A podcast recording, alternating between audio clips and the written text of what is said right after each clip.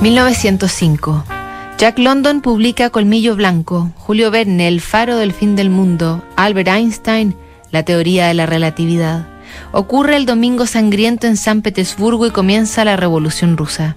Ese mismo año, los zares, Alejandra y Nicolás II, conocen a Grigori Rasputín, mitad campesino, mitad santo, mitad monje, mitad brujo, causa fascinación en el palacio y la emperatriz cree que tiene el poder de sanar las hemorragias de su hijo hemofílico, heredero del trono ruso, Alexei.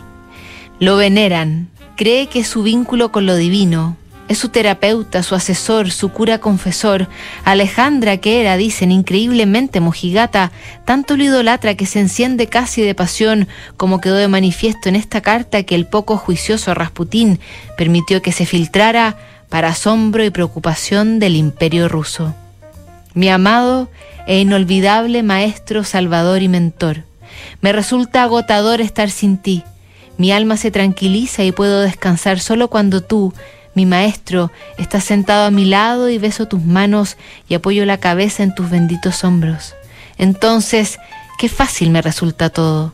En ese momento tan solo tengo un deseo, caer dormida, dormir para siempre en tus hombros abrazada por ti.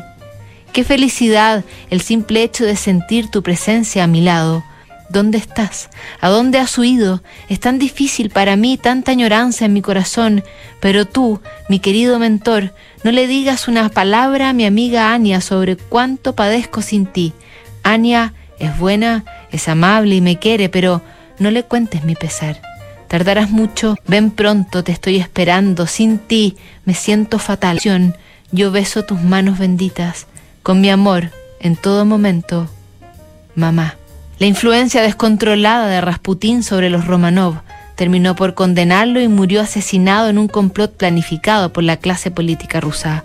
La familia imperial, bueno, ya lo sabemos. Seguimos la próxima semana revisando cartas aquí en Notables.